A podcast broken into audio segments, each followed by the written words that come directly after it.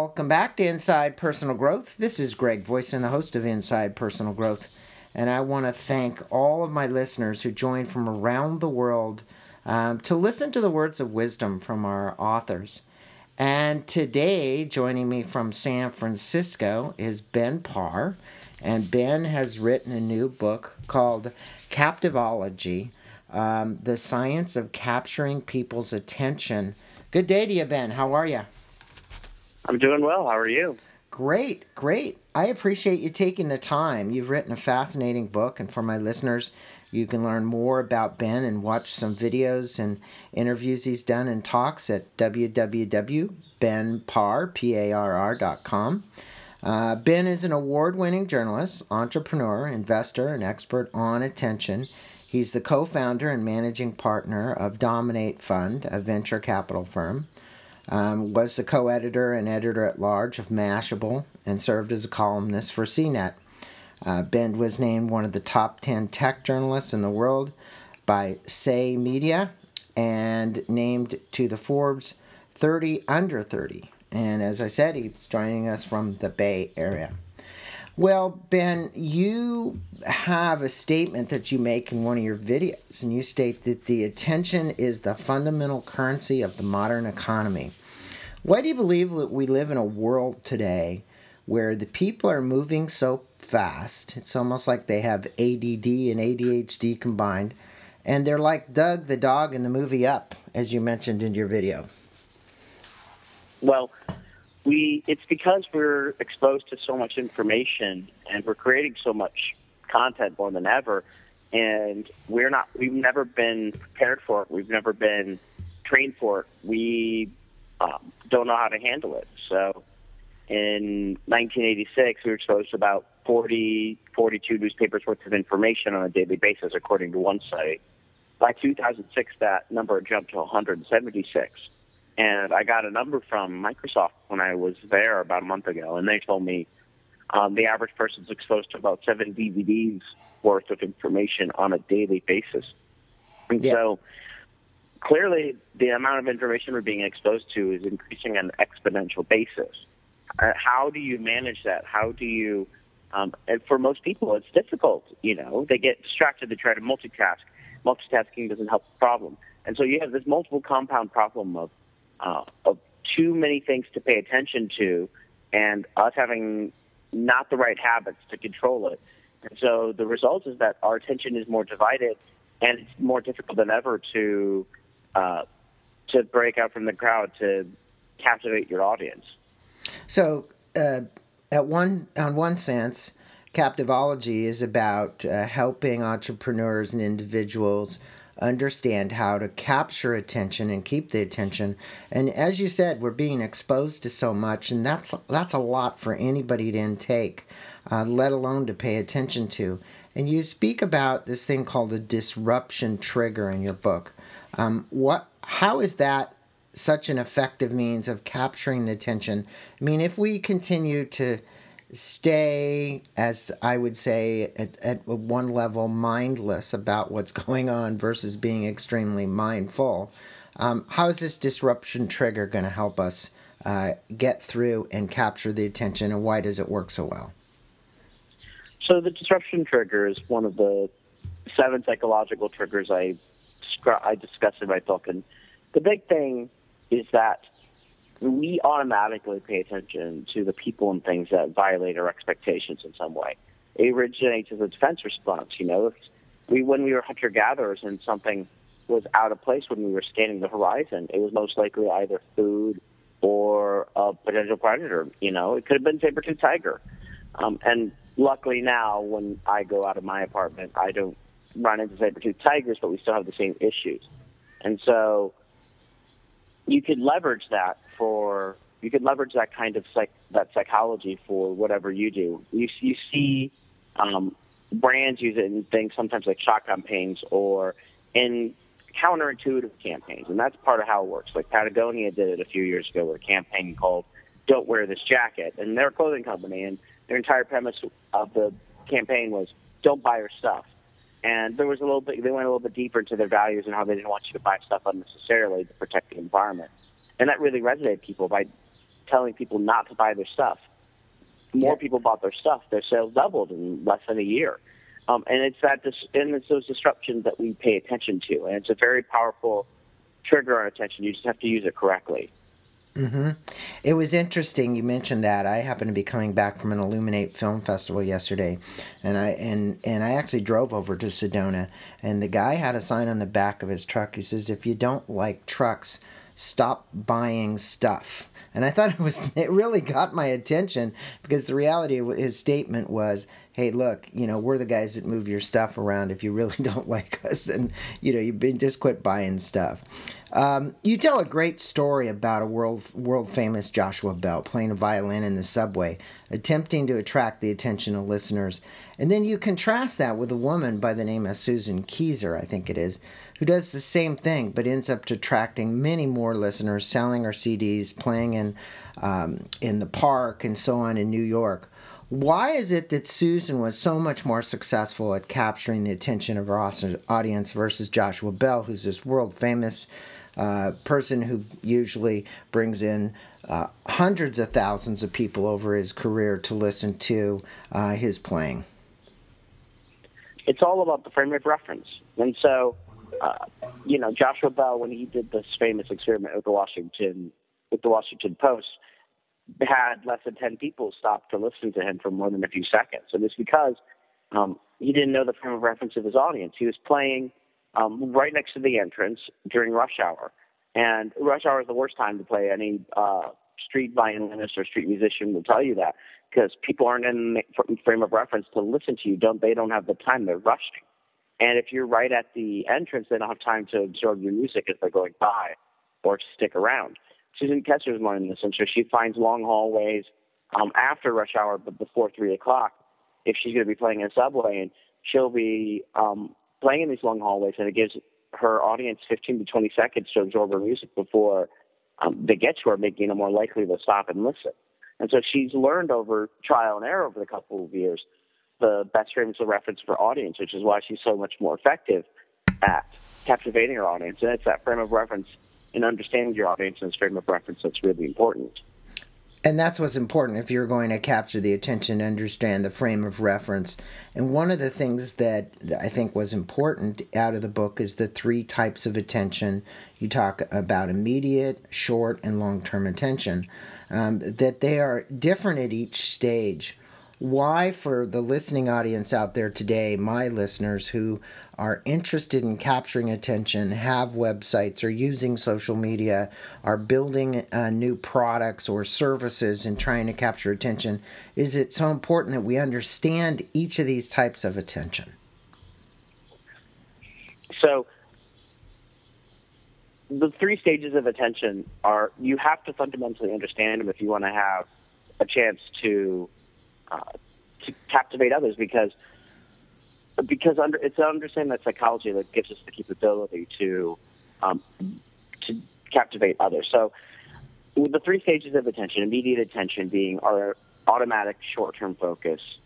Our short attention, our short-term, our short-term focus is when we switch from unconscious to conscious attention, and long attention, which is our long-term interest. And what I teach is that you as a person trying to captivate others, whether you're a teacher or a entrepreneur or a business person, have to walk your audience through all three stages because you can't. It's one, you can't skip all the way to long attention, and two, it's not enough to you know get people to watch your commercial or listen to your campaign. You have to convert them to customers and users, and so uh, I talk about in the book how to how to identify each of these stages and how they work, you know, fundamentally at a at a memory level, at a brain level, and then which triggers are going to be more effective for which stages of attention.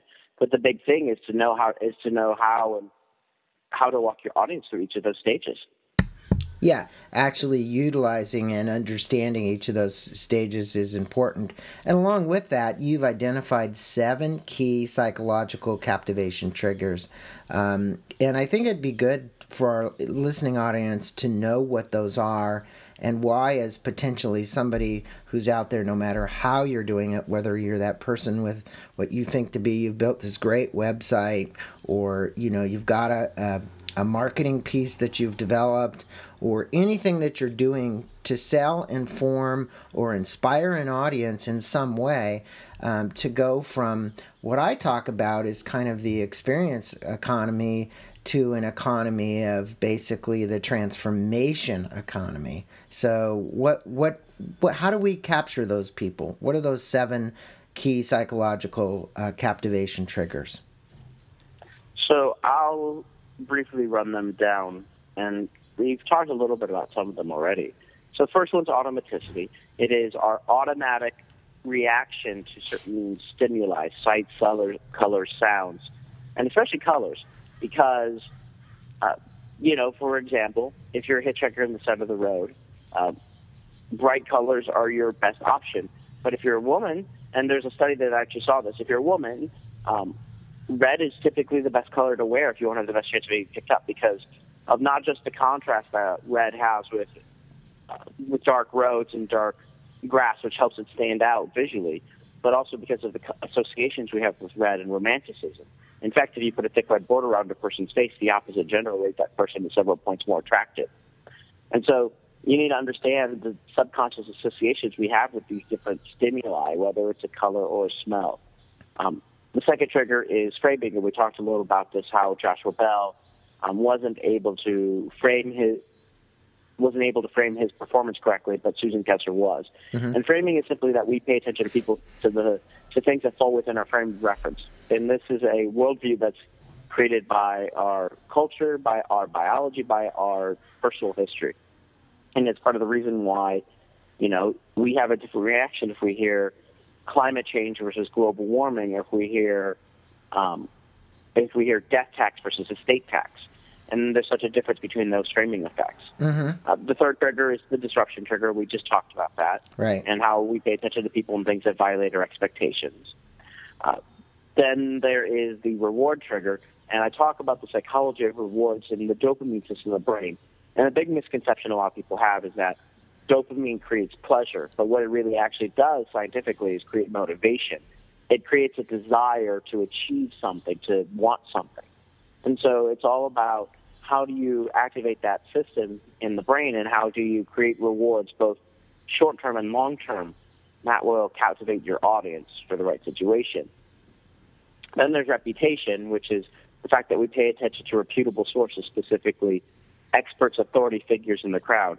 And the research shows that we pay huge deference towards experts almost automatically.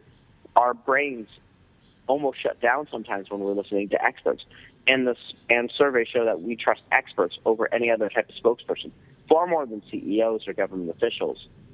Um, there's the mystery trigger, which is we pay attention to um, out of all types of storytelling, mysteries and suspenseful storytelling, and stories with cliffhangers, and it comes from this compulsion from com- for completion that we have innately.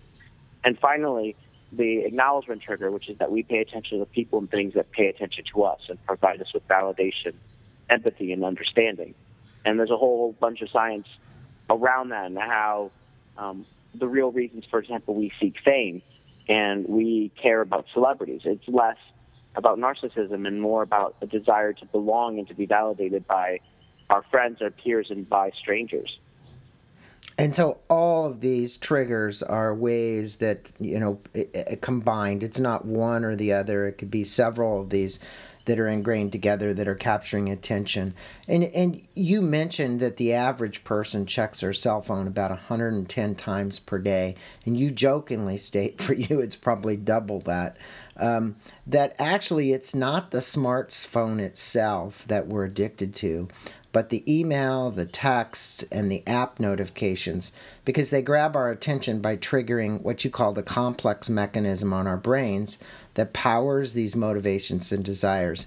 How is that working? Because if there's any one thing that in today's society that if there's people could relate to, they're addicted to their electronic devices, and I would say that's probably applies to you know 80% of the people on the globe. So yeah, you you hit the point, which is Um, and I'll explain the science a little bit further, which is it's specifically the novelty of of these notifications to present new information.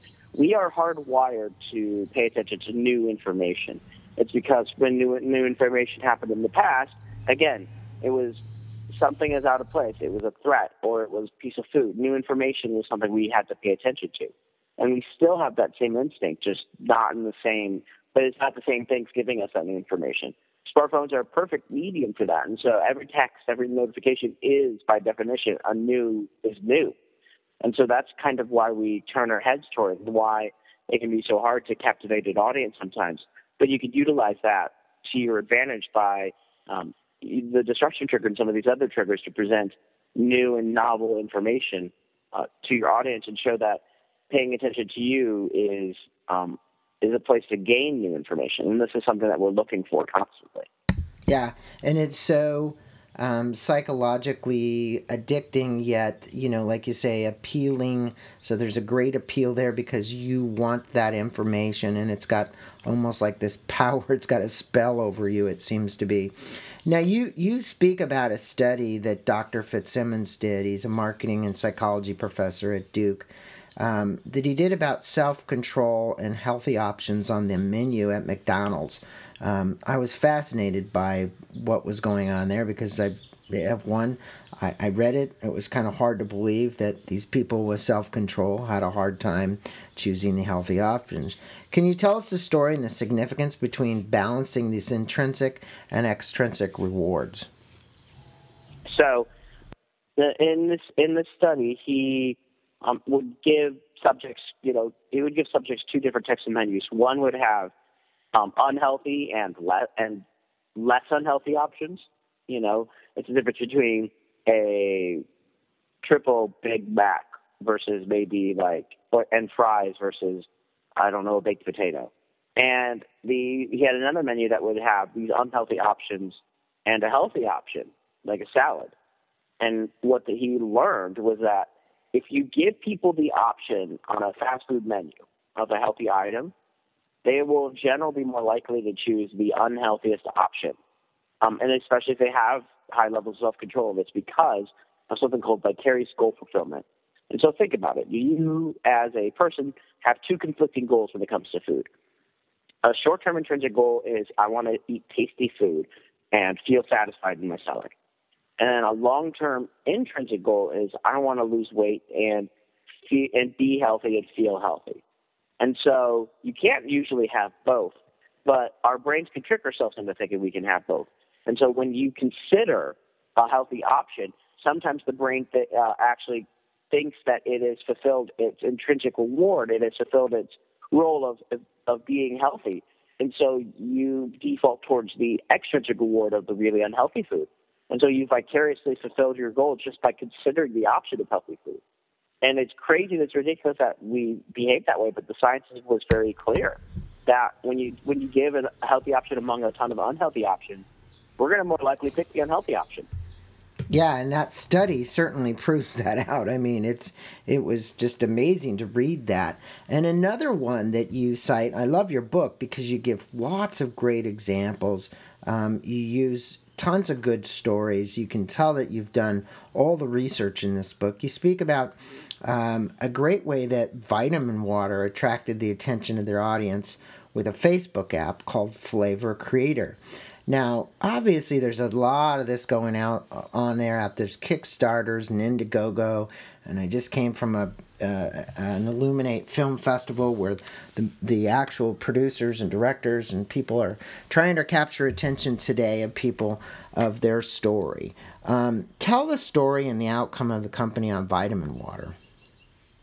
So, Vitamin Water was one of the more recent ones, and that's a big thing to remember. It was a, it, not recent It was one of the more the older ones. early pioneers of this. Yeah, yeah it was exactly. one of the pioneers. Yeah. And so what Vitamin Water did was um, they validated their audience by um, they had this app where you or your their audience could help them create the next flavor of vitamin water. And it wasn't just like people could suggest different flavor combinations, different names, colors, all of those sorts of things. And it was a whole creator you could share with friends and have them vote it up. And it was a big deal because um, they were show, clearly showing to their audience, we want care about your opinion and what you want, and we trust you. and so they let their audience go nuts on this, and eventually their audience um, honed in on a flavor called Connect, which was based off Facebook, and it was a rousing success. They had a whole bunch of people coming in making flavors, sharing with friends. It was it was viral for its time, and as a result, they got more sales than they had. Um, and, and vitamin water continued to rise in popularity. And this was kind of, you know, this is more common now, but no one had really done such a thing on the internet or on social channels until vitamin water and a few of these others had really done it. Mm-hmm. And you can see the same effect with Kickstarter today and Indiegogo today because if you think about Kickstarter, it's basically e-commerce website with some rewards, but they make you feel like you are intrinsically involved, that you have the capability to support uh, a young entrepreneur or a young product and make it succeed. And that deeper level of connection and that deeper level of validation makes for much stronger form of attention. Yeah, and it it really is uh, one of the early stories, and obviously since 2009, the media and the platforms that people can build on to actually capture the attention and engage the audience and get them uh, involved in the actual development um, is is truly phenomenal. Um, I think Eric Ries just raised five hundred and thirty three thousand dollars for his next book. Um, as a result of doing a, a, Kickstarter campaign, but the way he did it was was brilliant. Um, now I do a lot of nonprofit work. I consult to nonprofits, and I'm on several nonprofit charity boards. Um, I enjoy giving back to the community. And one of the challenges nonprofits always have is capturing the attention. But one of the best ones that I've ever seen out there is Charity Water. Um, can you explain, you know, uh, and and what would you do to help a nonprofit be better positioned to captivate their audience because they all seem to be struggling with it because they're struggling for the same dollars. So and I, I've had this chance to talk with a lot of charities, and both you know successful, not successful, or ones that are up and coming. And there's a couple of things to think about. One, I talk about in the book, and I want to talk about it especially, is the Rokia effect, which is uh, when charities try to make your, their appeal to potential donors, that you can typically go one of two ways. One is using IQ, using statistics, using data to prove your points and talking to, and others using emotional appeal and storytelling. And storytelling always trumps. And there was a study that what they did was they would give subjects uh, a chance to donate between one and five dollars to uh, Save the Children's type charity, and they give them one of two stories as part of it. And one story would be the statistics of um, how many people are starving in Zambia and uh, the results of those of that starvation. And the other was a story of a girl named Rokia and how Rokia was personally starving and couldn't go to school because she didn't have food and she had to work for the family, and your money would go directly to support her. And the, they found that people made significantly more donations to the Rokia story than the statistic story, and even still more to the Rokia story than the story that had both Rokia and the statistics. And that's because we can't empathize with statistics, and we feel like when we're told like eight billion people are starving, we our individual dollar won't help versus a story about a Rokia, it exemplifies the, uh, the problem. And we can put ourselves in that person's shoe. It's the same kind of reason why a Bat Kid gets so popular because it's that one individual story. And so you need to, when you're trying to prove a point and try to get people to donate, don't just use statistics. Find a clear case example that exemplifies your point, the story, an emotional story to utilize. And that's going to be a far more effective pitch if you do that. Uh, and that's just one of a bunch of different ways. A lot of it really kind of comes down to that storytelling. Um, the one of my um, favorite charities that does a really good job of this is Charity Water, mm-hmm. and what they do is a fantastic job of they all their imagery is very positive. They don't show you know the starvation. They show a positive image of what happens when you give clean water to a children to a child, and they tell individual stories. And what happens is when you donate, you get the individual story of that individual well sent to you over the course of months as it's being built.